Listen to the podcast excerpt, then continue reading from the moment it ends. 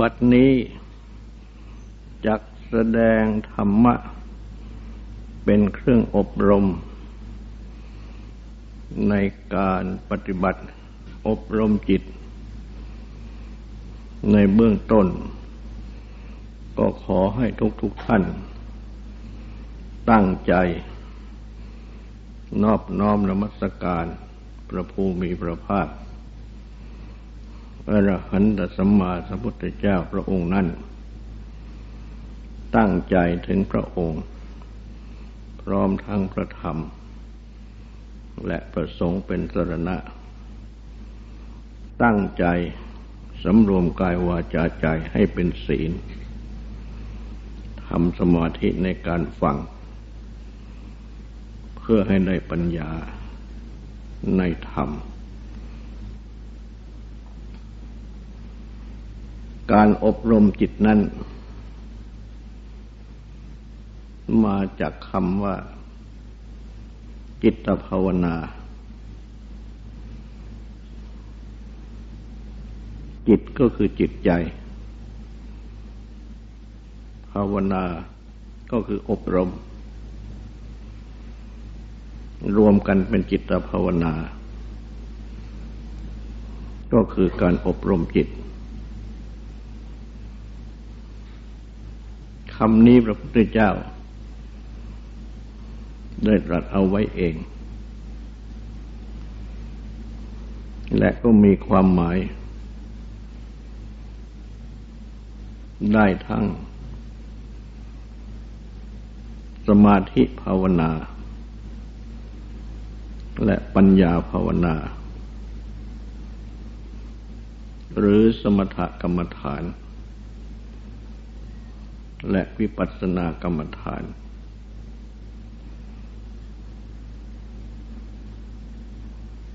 เพราะฉะนั้น จะเรียกว่าจิตภาวนา จะเรียกว่าบำเพ็ญสมาธิ หรือสมาธิภาวนาก็ได้ และก็ไม่ใช่สมาธิอย่างเดียว หมายถึง วิปัสสนากรรมฐาน หรือปัญญาภาวนา อบรมปัญญาด้วย อัน การศึกษา คือการเรียน และการปฏิบัติ พระพุทธศาสนานั้น เมื่อกล่าวโดยย่อแล้ว ก็คือไตรสิกขาเรียกว่าสิกขาสามคำว่าสิกขา เป็นภาษาบาลี ภาษาสันสกฤตว่าศึกษา ไทยเอาคำสันสกฤตมาใช้ แต่ว่า เปลี่ยนเสียงเรียกว่าศึกษา เพราะจะพูดกันว่าศึกษา ก็ไม่ถนัดเหมือนพูดว่าศึกษา จึงมาใช้คำว่าศึกษา และความหมายเดิมของคำนี้ ก็มีความหมาย ถึงทั้งทางด้านเรียน ให้รู้ ดังที่เรียกกันว่าเป็นภาคทฤษฎีและหมายถึง การปฏิบัติ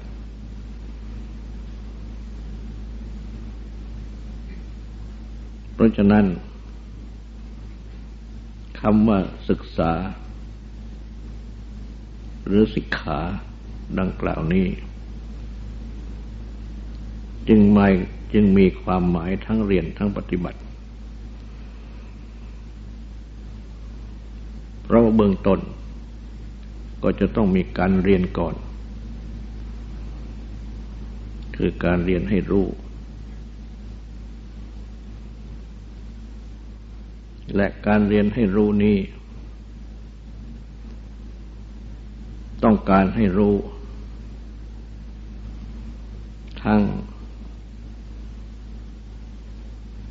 สิ่งที่มีอยู่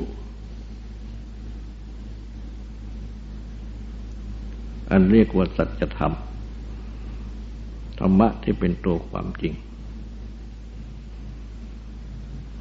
และให้รู้ทั้งสมมติบัญญัติ คือว่า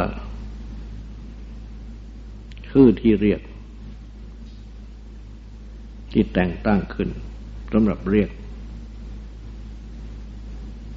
สำหรับพูด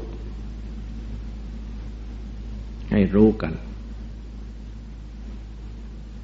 แต่ว่าสมมติบัญญัติที่เป็นชื่อสำหรับเรียกสำหรับพูดให้รู้กันนี้ ก็จะต้องมีที่ตั้ง ของสมมติบัญญัตินั้น เช่นว่า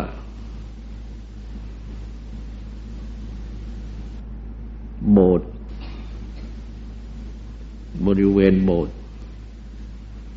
ต้นไม้ต่าง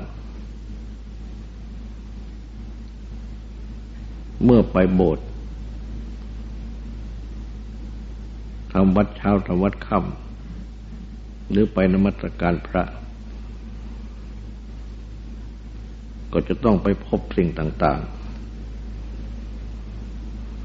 เช่น ก่อนที่จะถึงโบสถ์ก็จะต้องพบต้นไม้ หลายต้น เช่นต้นพิกุล และต้นไม้อย่างอื่น จะต้องพบกำแพงแก้ว ที่ล้อมรอบโบสถ์เป็นกำแพงเตี้ยๆแล้วก็จึงจะถึงตัวโบสถ์จึงจะต้องขึ้นบันได ขึ้นบันไดแล้วก็จะต้องเข้าประตู โบสถ์เข้าไปข้างใน ก็จะพบ พระพุทธปฏิมา เช่นพระพุทธจินสีนี่แหละ พระโตต้องอยู่ข้างหลังบดิสถานอยู่ เป็นประธาน และพบสิ่งอื่นๆเช่นจะพบพระรูป สมเด็จพระมหาสมเด็จเจ้าสองพระองค์ สมเด็จพระสังฆราชเจ้าหนึ่งพระองค์พบโต๊ะบูชา เรื่องบูชา และเบื้องบนขึ้นไปนั้น ซึ่งเป็นที่ตั้ง แห่งพระพุทธปฏิมาใหญ่ทั้งสององค์ ก็ยังมีพระพุทธปฏิมา ซึ่ง เป็นพระพุทธรูป พระพุทธปริลีลา หรือพระห้ามญาติ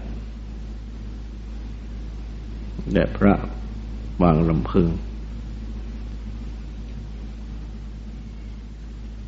และยังมีสิ่งอื่น ๆ อีกเป็นอันมาก สิ่งเหล่านี้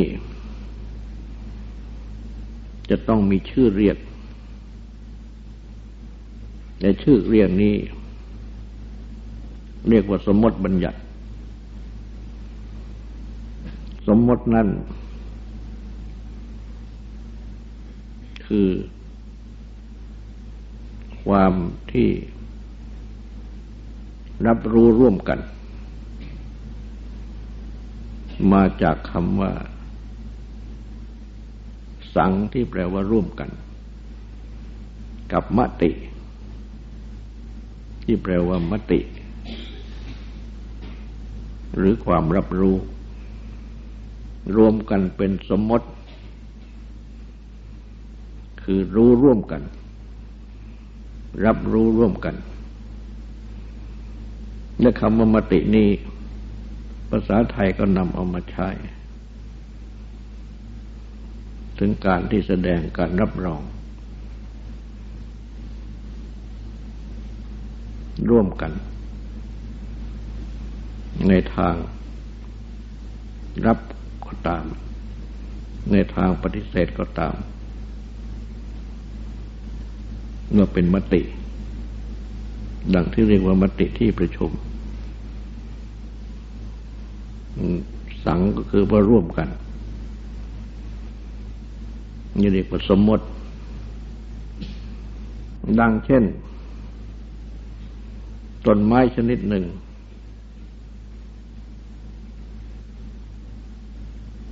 เรียกว่าต้นพิกุล ก็จะต้องมีสมมติคือการที่จะต้องรับรู้ร่วมกันทำให้เรียกรวมกันว่าต้นพิกุล และเมื่อเรียกว่าต้นพิกุลแล้ว ก็เข้าใจ จะเป็นสมมติของคนเดียวไม่ได้ถ้าเป็นของคนเดียวแล้ว จะเรียกว่าร่วมกันไม่ได้ จะเป็นเฉพาะคนเช่นใครจะไปตั้งชื่อตนพิกุลว่าเป็นอย่างอื่น ผู้ใดตั้งขึ้นผู้นั้นก็อาจเรียกได้ แล้วก็รู้คนเดียว คนอื่นไม่รับรู้ด้วย ก็ไม่เข้าใจกัน การที่รับรู้ร่วมกันดังนี้แหละ คือสมมติ ไม่ใช่หมายความว่า สมมติว่า หรือตีต่างว่าดังที่เราพูดกันในภาษาไทย แต่มีความหมายดังกล่าวนั้น บัญญัตินั้นก็คือแต่งตั้ง คือจะต้องแต่งตั้งว่า ให้ต้นไม้ต้นนี้ เป็นพิกุล แต่งตั้งให้ต้นไม้ต้นนี้ เป็นมะม่วง แต่งตั้งให้สิ่งนี้เรียกว่ากำแพงแก้ว แต่งตั้งสิ่งนี้เรียกว่าบันไดแต่งตั้งสิ่งนี้เรียกว่าประตู แต่งตั้งสิ่งนี้เรียกว่าโบสถ์ดังนี้คือบัญญัติ คือบัญญัติขึ้นมา แต่งตั้งขึ้นมา ให้เรียกว่าอะไร นี่คือบัญญัติ และเมื่อบัญญัติขึ้นแล้ว รับรู้ร่วมกันเราเรียกว่าสมมติ เพราะฉะนั้น เราจึงพูดควบกันว่าสมมติบัญญัติ การเรียนนั้น ก็คือเรียนให้รู้จัก ที่ตั้งของสมมติบัญญัติด้วย ให้รู้จักสมมติบัญญัติด้วย ให้รู้จักที่ตั้งของสมมติบัญญัตินั้นก็คือให้รู้จักว่า นี่เป็นสิ่งนี้ นี่เป็นสิ่งนี้ แล้วก็มีสมมติบัญญัติว่าเป็นอย่างนี้เป็นอย่างนี้ ที่ตั้งของสมมติบัญญัตินั้น ตามตัวอย่างที่กล่าวมา ก็คือ อย่างเช่นต้นไม้ดังกล่าวกำแพงแข้งแล้วแก้วดังกล่าว บันไดประตู และตัวโบสถ์ดังกล่าว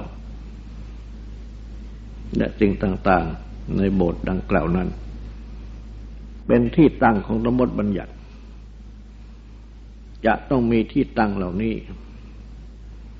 จึงจะมีสมมติบัญญัติขึ้นได้ ถ้าไม่มีที่ตั้งเหล่านี้ ก็ไม่ต้องมีสมมติบัญญัติ แม้บุคคลเรานี้เอง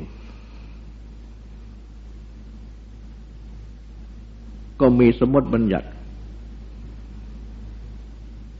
คือบุคคลเรานี้เองนั้น เป็นที่ตั้งของสมมติบัญญัติ เช่น เป็นหญิงเป็นชาย เป็นคนนั้นเป็นคนนี้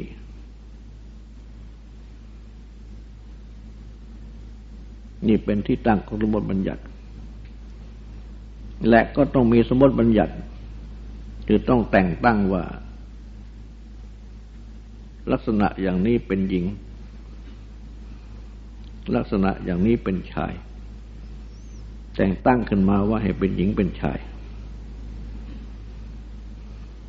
และเมื่อแต่งตั้งขึ้นมาให้เป็นหญิงเป็นชายแล้ว ก็จะมีแต่งตั้งชื่อสำหรับเรียกว่าคนนั้นชื่อนั้นคนนี้ชื่อนี้ นี่คือบัญญัติแต่งตั้งขึ้นมา และจะต้องมีสมมติคือว่ารับรู้ร่วมกัน เรียกร่วมกันเมื่อเป็นหญิงเป็นชายเมื่อเป็นคนชื่อนั้นเป็นคนชื่อนี้ แล้วมาพูดกันแล้วก็รู้จัก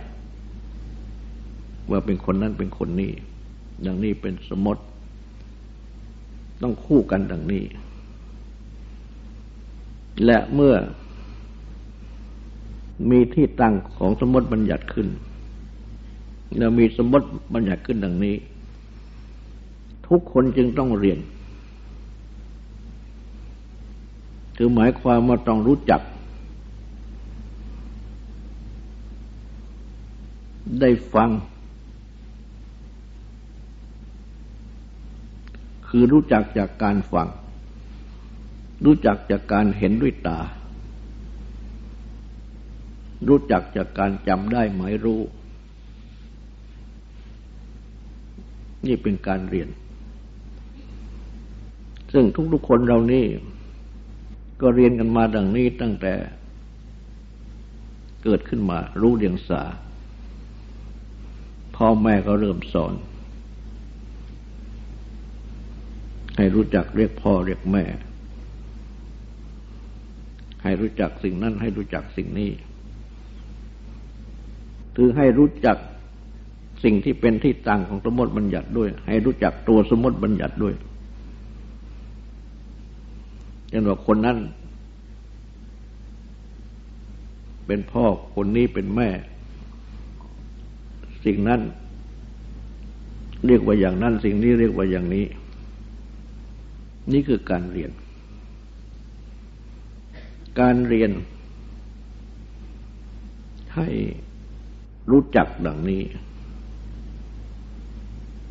เป็นการเรียนมาตั้งแต่รู้เรียนสาเป็นต้นมา และมาถึงธรรมะที่เป็นคำสั่งสอนของพระพุทธเจ้า ก็ต้องเรียน ต้องเรียนให้รู้จักสมมติบัญญัติที่เป็นภาษาธรรมะ เช่นคำว่าจิตภาวนาคำว่าศีลคำว่าสมาธิคำว่าปัญญาคำว่าขันห้าคำว่านามรูปคำว่าสมถะคำว่าวิปัสสนา ดังนี้เป็นต้น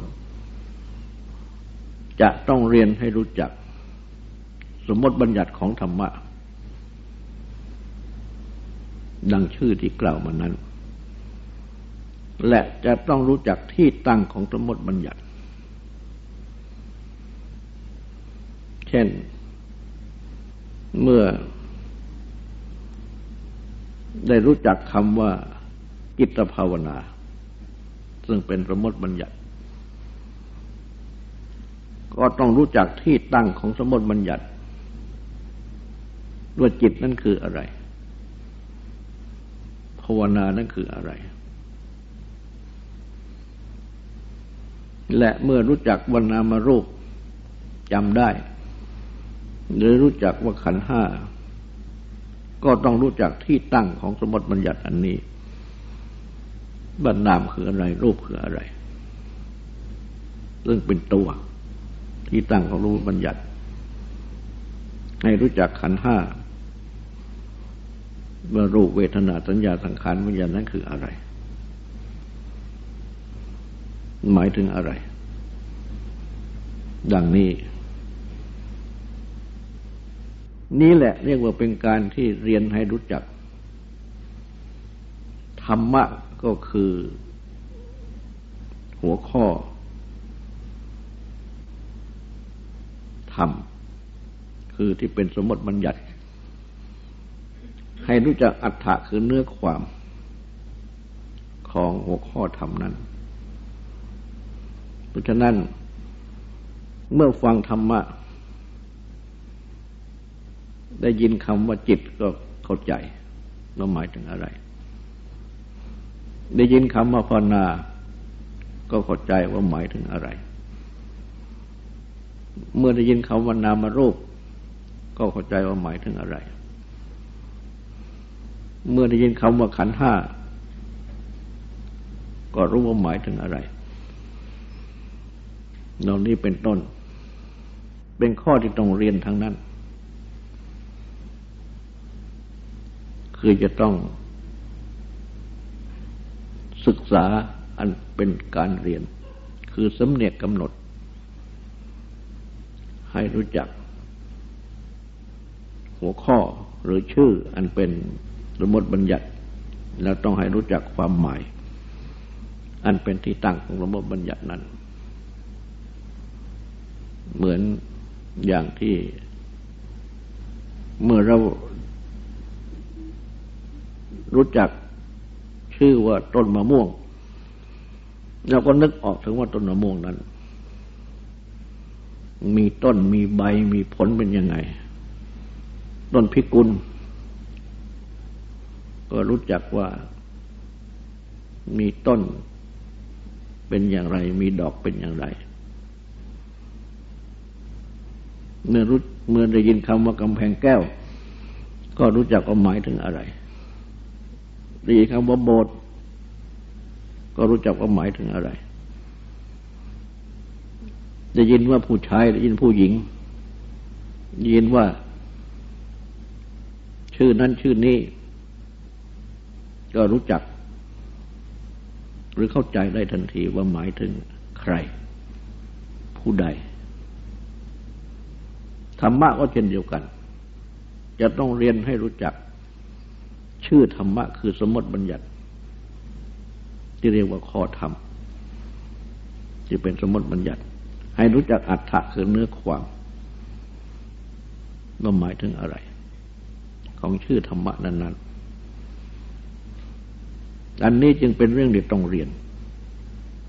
เรียนให้รู้จัก ซึ่งต้องอาศัยความจำเป็นที่ตั้ง ถ้าจำไม่ได้แล้วก็เรียกไม่ถูก บางทีอาจจะเข้าใจเช่นเห็นต้นมะม่วงเขาก็เข้าใจว่านี่ต้นมะม่วงจะเรียกชื่อไม่ถูกว่าต้นอะไร ดังนี้ก็มี แต่เมื่อเรียกชื่อไม่ชื่อไม่ถูกแล้ว การที่จะไปพูดจากับใคร หรือไปฟังใครพูด ก็รู้เรื่องกันไม่ได้ เพราะฉะนั้น การเรียนให้รู้จักสมมติบัญญัติ ซึ่งเป็นข้อธรรมะ คือสมมติบัญญัติ เป็นภาษาสำหรับเรียก และการเรียนให้รู้จักความหมาย ของสมมติบัญญัตินั้น จึงเป็นข้อสำคัญเป็นเบื้องต้นทำให้มีความเข้าใจ คนที่มุ่งปฏิบัติธรรมะนั้น ถ้ามุ่งเพียงเพื่อปฏิบัติศีล ปฏิบัติสมาธิ ปฏิบัติปัญญา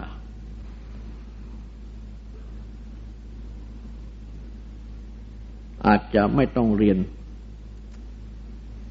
ให้รู้จักให้จำได้ ซึ่งสมบติบัญญัติของธรรมะนี่มากมายนัก ให้รู้พระวินัยจำพระวินัยที่จะบึงปฏิบัติได้ทำได้ถูก ไม่ผิดวินัย แม้ว่าจะจำข้อไม่ได้ทั้งสองร้อยี่สิบเจ็ดแต่เป็นพระเป็นเนร หรือว่าจำไม่ได้ถึงศีลแปดแม้ว่าศีลห้าเองก็ตาม แต่ว่า เมื่อต้องการที่จะรักษาศีล และเมื่อรักษาจิตอันนี้ไว้ให้ดีแล้ว ไม่ให้ลุกอำนาจ ของกิเลสที่บังเกิดขึ้นในจิตใจ รักษากายวาจาใจนี้ให้เป็นปกติเรียบร้อยดีงาม ก็เป็นศีลได้ แม้จะแจกไม่ถูกว่าห้าข้อแปดข้อสิบข้อสองร้อยยี่สิบเอ็ดข้อก็เป็นศีลได้ คือรักษาจิตใจนี้ให้ดีไว้อย่างเดียวแต่แม้สมาธิก็เหมือนกัน อาจารย์สอนให้ทำสมาธิเพียงวิธี เช่นว่า รวมใจเข้ามากำหนดลมหายใจเข้าออก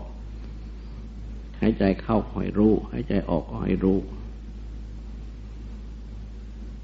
ควบคุมใจไว้ไม่ให้ฟุ้งซ่านออกไป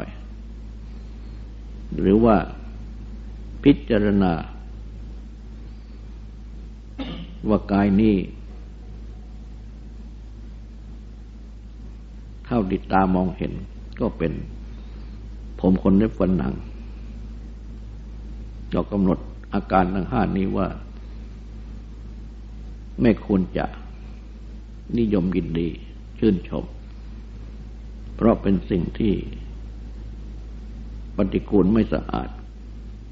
และไม่งดงามโดยธรรมชาติ จึงต้องมีการชำระมีการตกแต่งกันอยู่เสมอ แต่ก็ไม่สามารถจะชำระให้สะอาด จะให้งดงามมันจริงๆได้ทำให้จิตใจสงบไม่ฟุ้งซ่านก็เป็นสมาธิได้ และเมื่อมองเห็นสัจจะคือความจริง ว่าสิ่งทั้งหลาย ที่ผสมปรุงแต่งกัน เป็นสิ่งนั้นเป็นสิ่งนี้ อันเรียกว่าสังขาร เป็นสิ่งที่ไม่เที่ยงคือต้องเกิดดับ เป็นสิ่งที่เป็นทุกข์ คือต้องแปรปรวนเปลี่ยนแปลงไปเป็นอย่างอื่น ถูกความเกิดดับนี้บีบคั้นอยู่ตลอดเวลา เป็นอนัตตา คือไม่ควรจะยึดถือว่าเป็นตัวเราเป็นของเรา ราะเป็นของที่ไม่เที่ยง เป็นของที่ต้องแปรปรวนเปลี่ยนแปลงไปดังกล่าวนั้นกำหนดเข้ามาพิจารณาให้รู้จักตัจจะคือความจริงดังนี้ จนความจริงอันนี้ปรากฏขึ้นแก่ปัญญาที่เป็นตัวรู้ว่าไม่เที่ยงจริง เป็นทุกข์จริง เป็นอนัตตาจริงดังนี้ก็ใช้ได้ ปัญญาที่รู้ดังนี้แหละ เป็นตัววิปัสสนา หรือเป็นตัวปัญญา ส่วนสมาธิความตั้งใจ ตั้งใจกำหนดดูสิ่งที่เป็นที่ตั้งของความไม่เที่ยงความเป็นทุกข์ความเป็นนัตตานั้น ก็เป็นตัวสมาธิอาการที่จิตใจเป็นปกติ มีความสำรวมระวัง มีความเป็นปกติ ทั้งทางกายทั้งทางวาจาทั้งทางใจ อันมีลักษณะเป็นความสงบ ดังนี้ก็เป็นตัวศีล ก็ปฏิบัติในศีลในสมาธิในปัญญาได้ อาจารย์ไม่บอกเพียงเท่านี้ ก็นำไปปฏิบัติได้ แต่ว่าสำหรับผู้ที่ต้องการเรียน ให้รู้ยิ่งขึ้นไปกว่านี้ เช่นในการเรียน ธรรมะวินัย วินัยก็คือวินัยที่มาในพระปาติโมกสำหรับภิกษุสมณเณร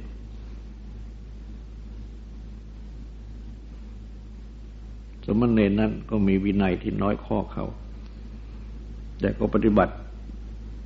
อนุโลมตามภิกษุ ในวินัยอีกเป็นอันมากสำหรับคารวะนั้น ก็เรียนให้รู้จัก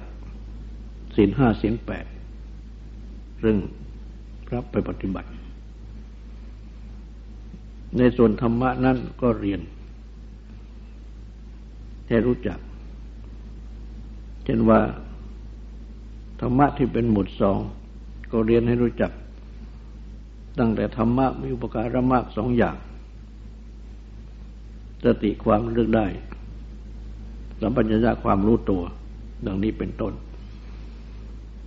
ไปทุกๆหมวดโดยลำดับ ก็จะทำให้รู้จักสมมติบัญญัติ หัวข้อธรรมะคือสมมติบัญญัติของธรรมะมากขึ้น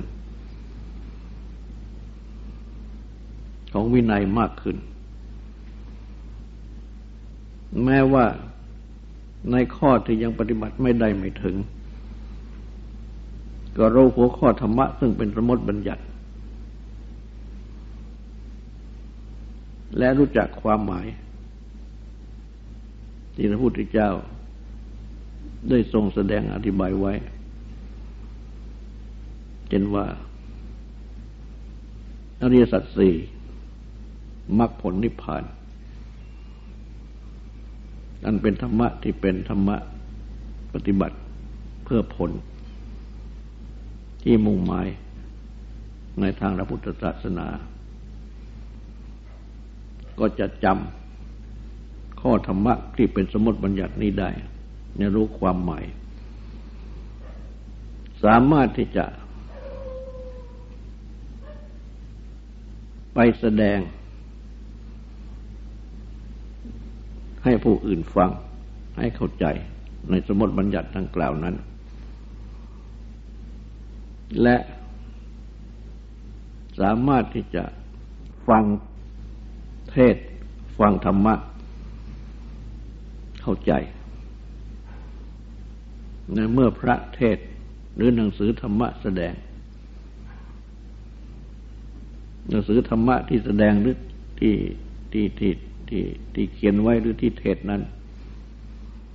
ก็ต้องใช้ข้อธรรมะที่เป็นสมมติบัญญัตินี้ทั้งนั้น และในการเทศกันหนึ่งกันหนึ่งนั้น หรือในการแสดงคราวหนึ่งคราวหนึ่งนั้น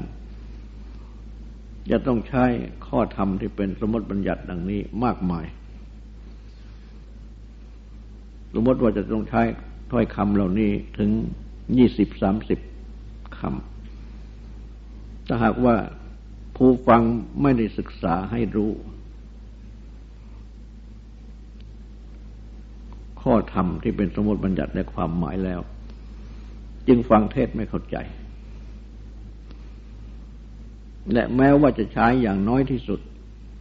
ซึ่งจำเป็นจะต้องใช้ เพราะไม่มีภาษาไทย ผู้ฟังก็จะไม่เข้าใจ เพราะว่าต้องใช้ภาษาธรรมะนี่มาเป็นภาษาไทยเป็นอันมาก เช่นพระพุทธพระธรรมพระสงฆ์นี่ก็เป็นภาษาธรรมะ จะต้องศึกษาให้ให้จำได้แล้วให้เข้าใจว่าพระพุทธนั้นหมายถึงใครอะไร ธรรมะพระธรรมประสงค์ก็เหมือนกัน หรือแม้ว่าศีลธรรมก็เป็นภาษาธรรมะ จะต้องศึกษาให้รู้จักให้จำถ้อยคำที่เป็นสมมติบัญญัติและให้รู้ความหมาย และในการที่จะเขียนหรือพูดกัน จะปฏิบายไปทุกคำนั้นย่อมเป็นไปไม่ได้ การเทศหรือการแสดงทุกคราวนั้น ก็จะต้องพูด หรืออธิบายจำเพาะข้อใดข้อหนึ่งที่มุ่งหมายที่จะให้ ผู้ฟังได้สดับในโอกาสนั้น ๆ แต่ว่าคำที่จะต้องพูดพาดพิงถึงไปนั้นมีมากมายหลายคำซึ่งเป็นคำที่ประกอบกัน จะอธิบายไปทุกคำทุกคำที่พูดนั้น หาได้ไหม ไม่มีเวลา เพราะฉะนั้นจึงจำเป็นที่จะต้องศึกษา ให้รู้ดังกล่าว ซึ่งเรียกว่าเป็นปริยัตินี่แหละคือเป็นปริยัติคำที่แสดงออกมาเป็นปริยัติทางนั้น พระดำรัสสั่งสอนของพระพุทธเจ้าทุกคำที่ฟังก็เป็นปริยัติทางนั้นคือจะต้องฟังให้ให้ให้ให้ให้รู้จักข้อธรรมที่เป็นสมมติบัญญัติ และต้องให้ เข้าใจในความหมาย เพราะฉะนั้นเมื่อพระพุทธเจ้าทรงแสดงธรรมะสั่งสอน จึงได้ทรงนำเอาภาษาคือข้อธรรมะถ้อยคำที่พูดนั้น มาใช้ในในในในคำสั่งสอนของพระองค์เป็นอันมาก พระองค์จะทรงแต่งตั้งคำขึ้นใหม่ เป็นข้อธรรม คือสมมติองทรงสมมติคำขึ้นใหม่ แต่ว่าถ้าผู้ฟังไม่รับรู้ด้วยคำที่สมมติแต่งขึ้นใหม่นั้นก็ไม่เป็นสมมติ เมื่อเป็นดังนี้ก็ฟังธรรมะไม่รู้เรื่อง จึงต้องทรงใช้คำที่เป็นสมมติบัญญัติของโลกนั่นมาแสดง เป็น ภาษาธรรมะในพุทธศาสนาคำว่ามรรคผลนิพพานก็ดีคำว่าอรหันต์ก็ดีคำว่าพระเจ้าดีประธรรมก็ดีประสงค์ก็ดี เหล่านี้ล้วนเป็นคำที่โลกเขาใช้กันมาแล้วทั้งนั้น แม้แต่คำว่ากรรมฐาน ก็เป็นคำที่โลกเขาใช้กันมา ซึ่งเขามีความหมายว่าการงาน เช่นไทยเราเรียกว่ากสิกรรม กรรมคือการทำนาไถหวาน แต่ว่าภาษาเดิมที่เป็นโลกเขาเรียกว่ากสิกรรมฐาน คือการงานทุกอย่างเป็นกรรมฐานทั้งนั้นพาณิชกรรมก็พาณิชกรรมฐาน ดังนี้เป็นต้น เมื่อเอาคำที่โลกใช้มาใช้ เขาจะต้องมีความเข้าใจทันที ช่นกรรมฐานเขาจะต้องมีความเข้าใจในว่าหมายถึงการงานที่ทำแล้วจึงมาทรงอธิบายว่ากรรมฐานที่พระองค์ตรัสนี้ไม่ใช่หมายความว่าไปทำนาไปทำการค้า แต่หมายความมาทำกิจใจ ให้เป็นศีลเป็นสมาธิเป็นปัญญาขึ้นมากำจัดกิเลสและกองทุกข์มาทรงอธิบายใหม่ ให้มีความหมายมาในทางปฏิบัติ เป็นธรรมปฏิบัติ เพราะฉะนั้นปริยัติคือการเรียนนี้จึงเป็นสิ่งที่สำคัญมากจำเป็นที่จะต้องมี และการที่ปฏิบัตินั้นเมื่อฟังอธิบาย เพียงสั้น ๆ ก็นำไปปฏิบัติได้ เพราะฉะนั้นผู้ที่มุ่งปฏิบัติ เป็นส่วนใหญ่ จึงไม่ต้องการจะเรียนให้รู้สมมติบัญญัติรู้ข้อธรรมะต้องการที่จะเรียนเพียงข้อที่จะนำไปปฏิบัติเท่านั้นเช่นว่าสำรวมกายวาจาใจ ให้เข้าใจว่าสำรวมยังไงเป็นศีลขึ้นมาตั้งจิตรวมเข้ามาให้สงบเป็นอันหนึ่งอันเดียว อยู่ในกุศลธรรมทั้งหลาย ก็เป็นสมาธิ รู้จักเกิดดับของสังขารทั้งหลายก็เป็นปัญญา ให้มีความเข้าใจ ในหลักเหล่านี้พอสมควรแล้วไปปฏิบัติได้ เรียกว่าอธิบายกันเพียงสิบห้านาทีก็นำไปปฏิบัติได้ ปฏิบัติกันเจ็ดวันก็ไม่จบ เดือนนึงก็ไม่จบ ปีนึงก็ไม่จบ และจะได้ความรู้จากการปฏิบัตินี้เอง ไปโดยลำดับ แต่ว่าเมื่อไปพบธรรมะที่เป็นสัจจะขึ้นเอง จากการปฏิบัติแล้ว จะไม่รู้สมมติบัญญัติ ที่พระพุทธเจ้าตรัสไว้ว่านั่นคืออะไร ก็ไม่อาจจะมาอธิบายให้ผู้อื่นฟังได้ หรือว่ามาอธิบายผู้อื่นฟังได้ผู้ที่ฟังนั้นก็จะต้องรู้จักจับความว่าทหมายถึงอะไร แล้วก็มาใส่สมมติบัญญัติซึ่งเป็นข้อธรรมะที่เป็นสมมติบัญญัติเอาเอง ต่อไปนี้ก็ขอให้ตั้งใจฟังสวดและตั้งใจทำความสงบสืบต่อไป